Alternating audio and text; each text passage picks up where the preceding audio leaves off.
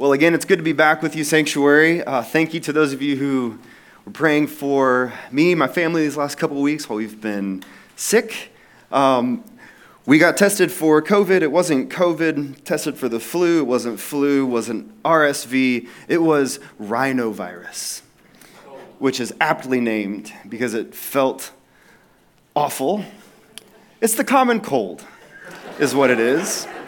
Um, so I was listening to the service last week and I heard Father Chris uh, graciously invite you all to prayer for us. And I kind of had this like man cold moment of like, ah, oh, like it's just a runny nose. I'm sorry.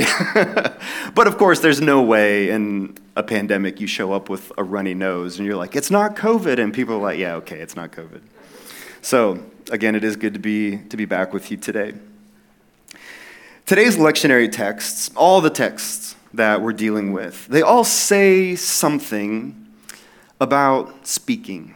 They all say something about saying something, about how we speak, the dangers of speaking, the power of our speech. And when you're reaching for something to say, like I often am, and having a bunch of texts warning you of the dangers of saying much anything at all, um, it's less than encouraging. Not a whole lot of confidence this morning in what we're about to do. But of course, the texts, they're right. We don't know how to speak. We know this because our lives are full of memories and full of moments when what we have said, the ways we have spoken, have hurt other people, caused pain and confusion and doubt, both people doubting in themselves and doubting in God. And we know that that's true because unfortunately, as many memories as we have of our, ourselves speaking in ways that cause pain, we have been spoken to in ways that have caused us pain, in ways that have caused us doubt and confusion. And right now, maybe more than any time in my lifetime to be sure, maybe yours as well, we are suffering for a lack of ability to speak a lack of knowing how to say what needs to be said in ways that are faithful, in ways that bring life and not death. I'll spare us all of the social media comments because it's low hanging fruit, right? Easy target. But it goes so much beyond just the social media space, just the comments section. It bleeds out into our public discourse, into the church's witness, into the broken ways that we speak to our family, to our children. In all of our speech, it needs to be healed in some way. It's important not because this is a new idea for us. This isn't new. If the texts are telling us anything today, it's that this is an evergreen issue, something that we as, a, as the human species have been wrestling with for a really long time. How do we speak? When do we speak? What kind of speech do we give our lives to? So, of course, we realize that this is something that's been going on for a long time. And if you're anything like me, we realize that this has to stop. This has to change. Something needs to be done differently. And unfortunately for us, the solution is not to just try harder. The solution is not just to grit our teeth, to do better, to force ourselves to be more kind and more thoughtful and considerate. We are all too painfully aware of this thing called Southern hospitality. We're painfully aware because we know that oftentimes Southern hospitality is just a way of being kind and thoughtful and considerate in public, but being cruel and selfish in private. Trying harder to be nice is not the solution. In Romans 7, Paul talks about the way that our instincts, particularly our religious instincts, those things that are right, our tendency to want to do better and try harder, is one of the ways that we're actually tempted towards sin. Listen to this. Once, this is Romans 7, once there was no law, I was alive. But when the commandment came, sin came to life, and I died.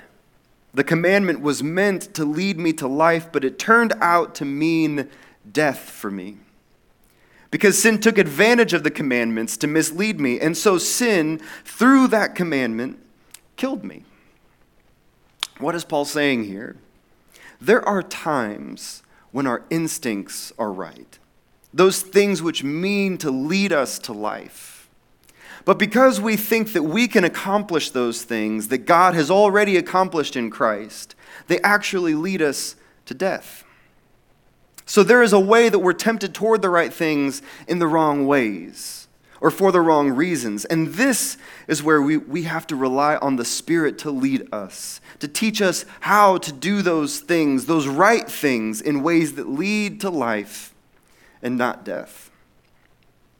This includes learning, being taught how to speak. Isaiah 50, verse 4 says this The Lord God has given me the tongue of a teacher, that I may know how to sustain the weary with a word. Morning by morning he wakens, wakens my ear to listen as those who are taught. What Isaiah is suggesting to us when he talks about the tongue of a teacher, in another transla- translation, it says that he has a disciplined tongue. The tongue of a teacher is not just about position, it's not just about being someone who speaks to other people. The tongue of a teacher is the one who has discipled his speech, who has learned what it is to speak a word of life and not a word of death, a tongue that's been trained and taught and educated. And what does that mean? It means that we know how to talk. But faithful speech, a disciplined tongue, has to be learned. It has to be taught to us. Speaking in ways that bring life instead of death doesn't come naturally to us. We may say a whole lot of things, but rarely do we speak the word that we're called to speak. So, what do we do? Knowing that we want to be people who speak life and not death, but also knowing that we can't, on our own, learn to speak these kinds of words. What do we do now? We've heard the gospel this morning. Now let's take a look at James chapter 3, starting in verse 1.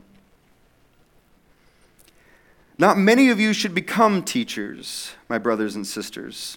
Encouraged to be here today. For you know that we who teach will be judged with greater strictness. For all of us make many mistakes. Anyone who makes no mistakes in speaking is perfect, able to keep the whole body in check with a bridle. If we put bits into the mouths of horses to make them obey us, we guide their whole bodies. Or look at ships.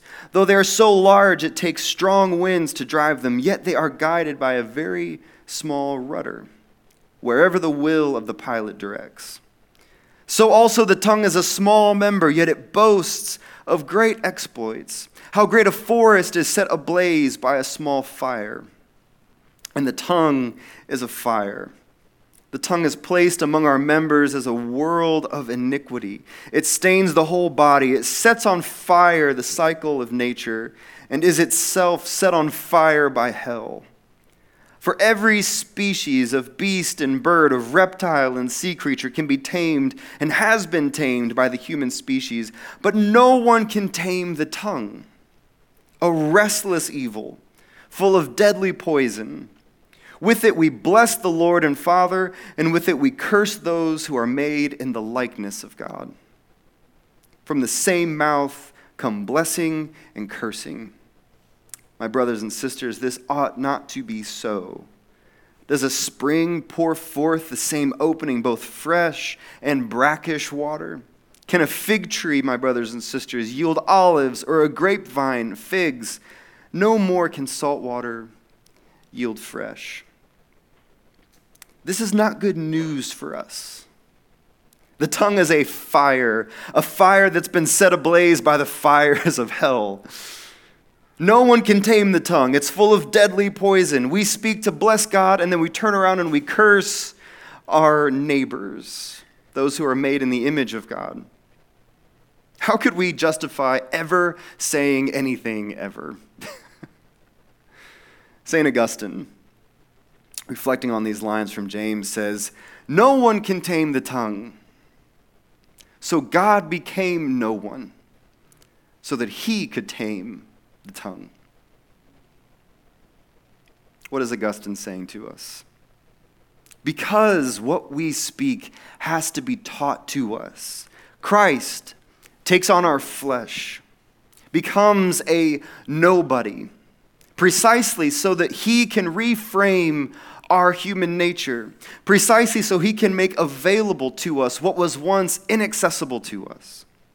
Jesus Christ, as the first Word of God, becomes a human being and then humanly speaks the Word of God and does that as the least of these, does that as a nobody. This is the language of Philippians that God made of himself nothing, of no reputation, empties himself out. In Dr. Green's words, for Christ, humbling himself is not a humility for Christ. God in Christ, by becoming human, does not become less than God, but instead raises humanity to new life. James says nobody can tame the tongue, nobody can speak life. And Christ says, I am nobody, the least of these, a servant of all, and I have the words of eternal life. One who made no mistakes, one who spoke perfectly. God is a God who speaks. In the beginning, God said, and there was. And this is not just an attribute of God. God's whole life is conversation. The Father who speaks, the Son who is the spoken word, the Spirit who is the outcome of what is spoken. In other words, God the Father speaks. What God speaks is Jesus. And what comes of Jesus and his life is love and joy and peace and patience and kindness and gentleness and goodness and self control. And that same God who speaks is in us, calling us to speak with the mouth of Christ.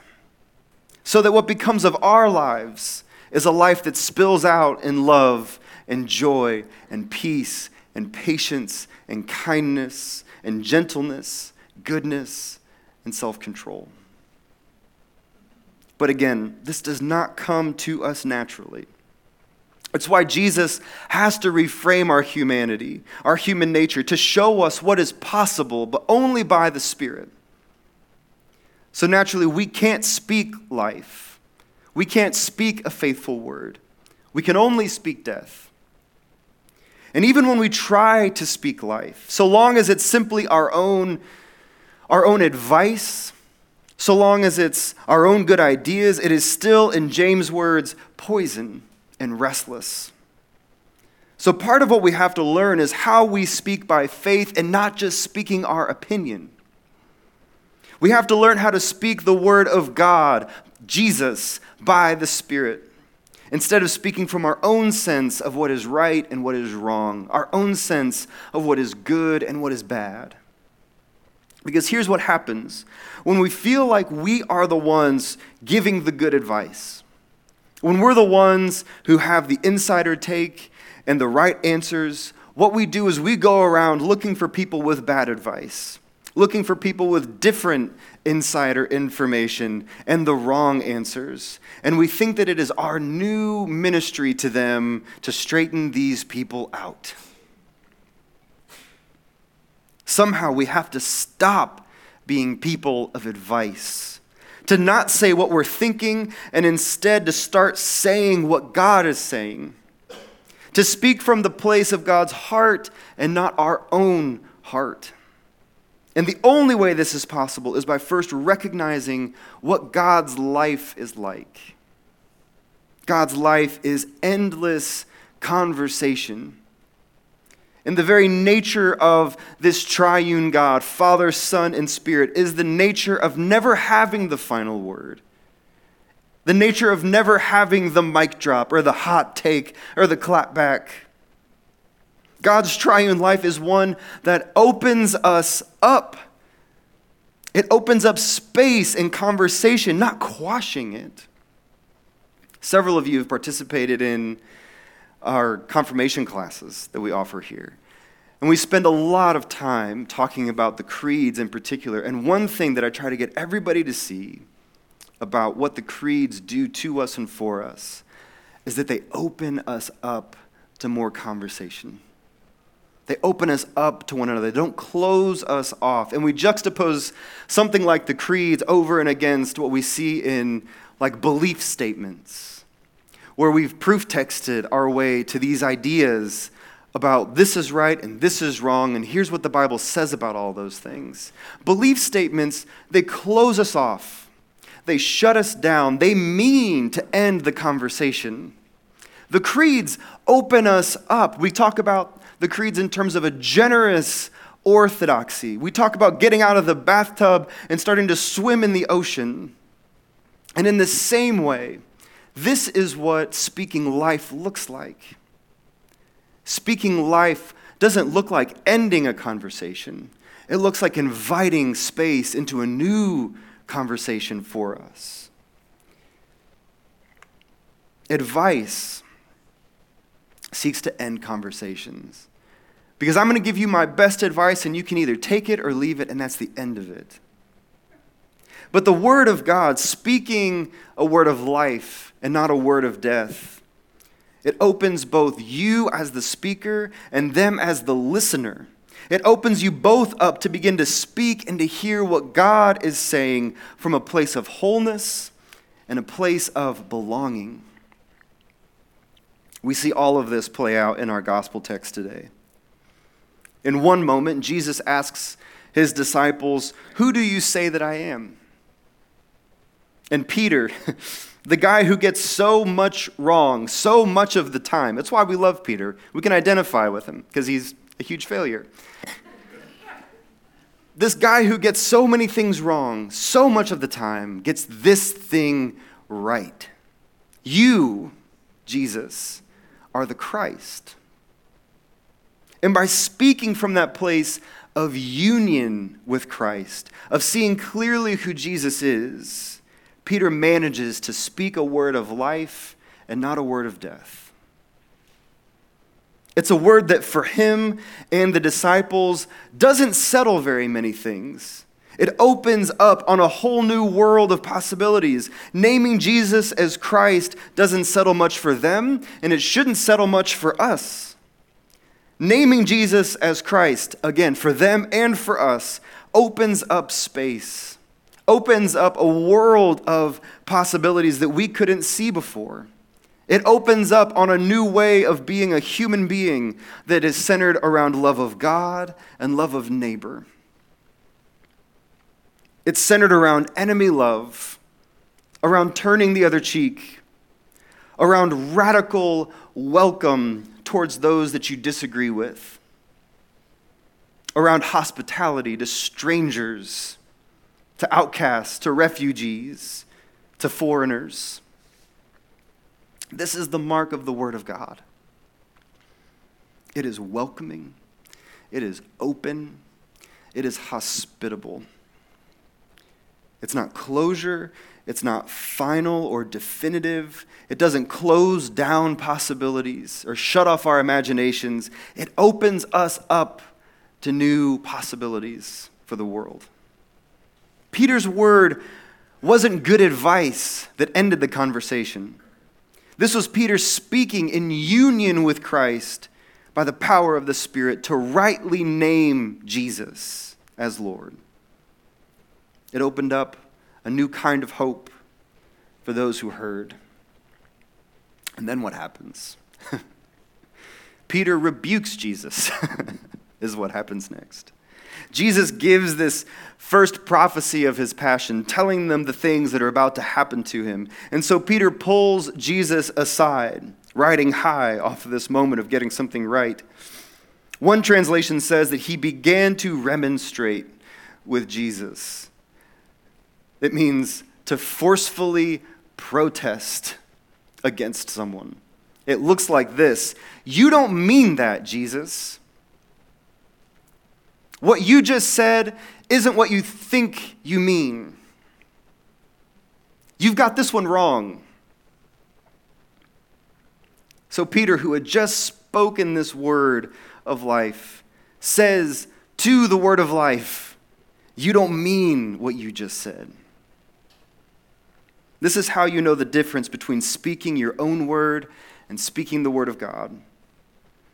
Our word is based on our experience.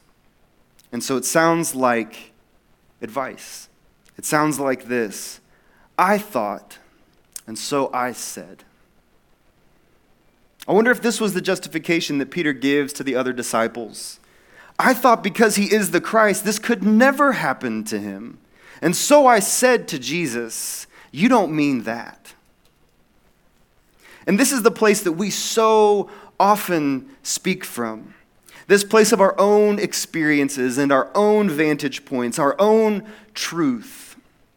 And what we see happen to Peter so often happens to us we bump up against the life that Jesus imagines, bearing our own ideas and our plans and our words of advice, and we need the same rebuke that Peter receives Get behind me, Satan.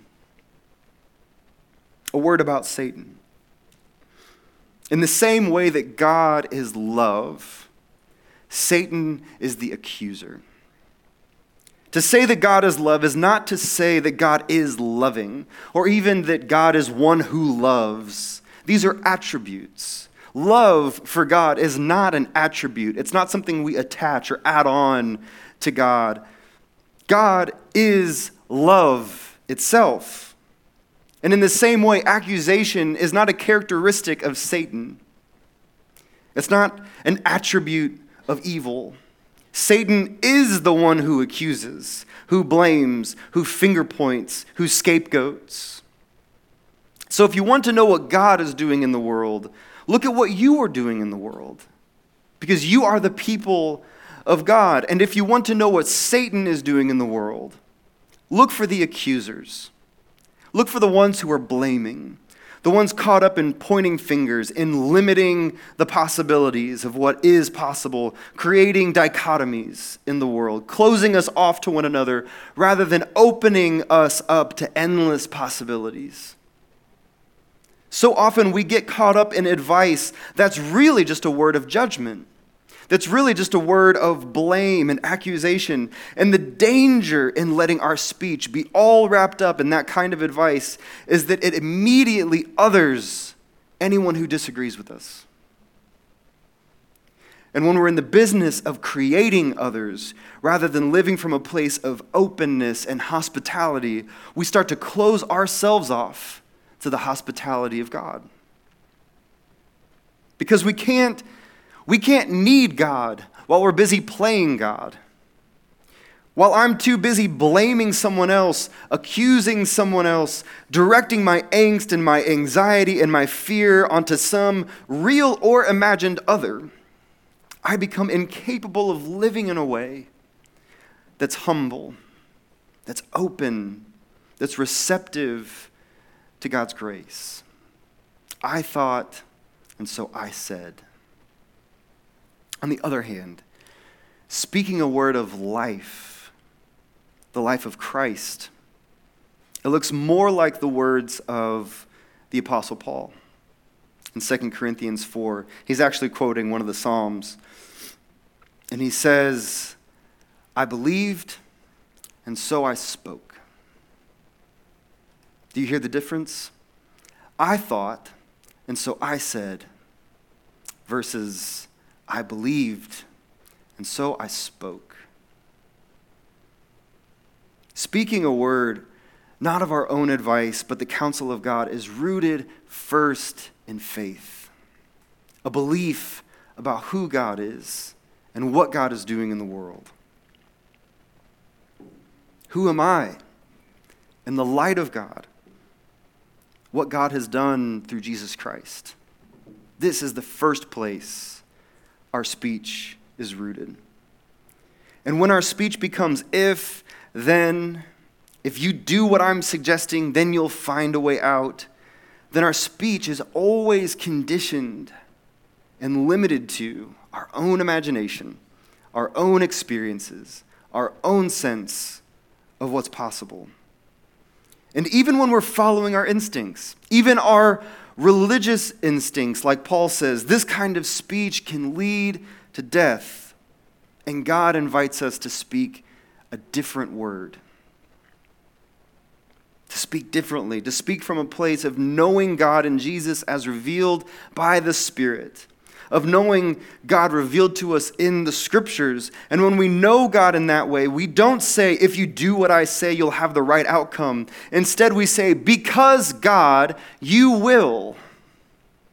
Because God is good, you will be okay. Because God is God, you can, you are, you will be.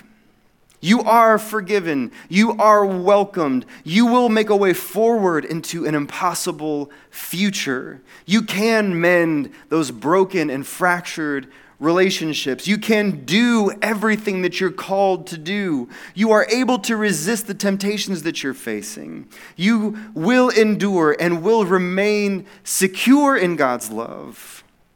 You are invited and welcomed and wanted.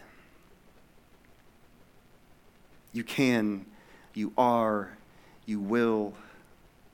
Not if you do what I think you should do, but simply because God is God. As the text tells us in Isaiah 55, just as the rain and the snow come down from the heavens, and do not return without watering the earth, making it yield and giving growth to provide seed for the sower and bread for the eating. So is the word that goes from my mouth. It does not return to me empty without carrying out my will and succeeding in what it was sent to do. When we make this shift from I thought, so I said, to because of who God is, you will. Then the basis of our speech toward others is not our experience of them, is not based on what we think others are capable of. It's based on our experience of God and trusting what God is capable of doing in their lives. It's not about our assessment of whether these people are good or bad or deserving or undeserving, but our knowledge of Jesus Christ and his goodness. This means I don't speak a word of hope to you because I trust your character. I speak a word of hope to you because I trust God's character, because I trust that God is capable. So, so many people are saying so many things. And the temptation that we face is that we need to be people who react. We need to be people who say something better and louder than the people who are saying things that are wrong and unfaithful. But that can't be our motivation. That kind of instinct, even though it might be right, will lead us to death. We need a better word. And this is not about making positive affirmations. This is not about positive thinking or like some name it and claim it. We've seen a lot of that. Remember, speaking a word of life and death is about possibility. It's about hospitality. It's about making new space available for people, sparking new imaginations, about making kingdom spaces ready, places where Christ is already welcome, a place where people are already speaking and learning how to speak a word of life to each other. And oftentimes, when we don't know what to say, sometimes the best thing is to not say anything. And instead, we listen. We offer one another what we refer to as the ministry of the ear. A person who simply, without judgment, can listen. Bonhoeffer says that one of the best gifts we give one another is the gift of not saying what comes to mind to say. But if we must speak, and we will, let it be a, a, word of life and not a word of death.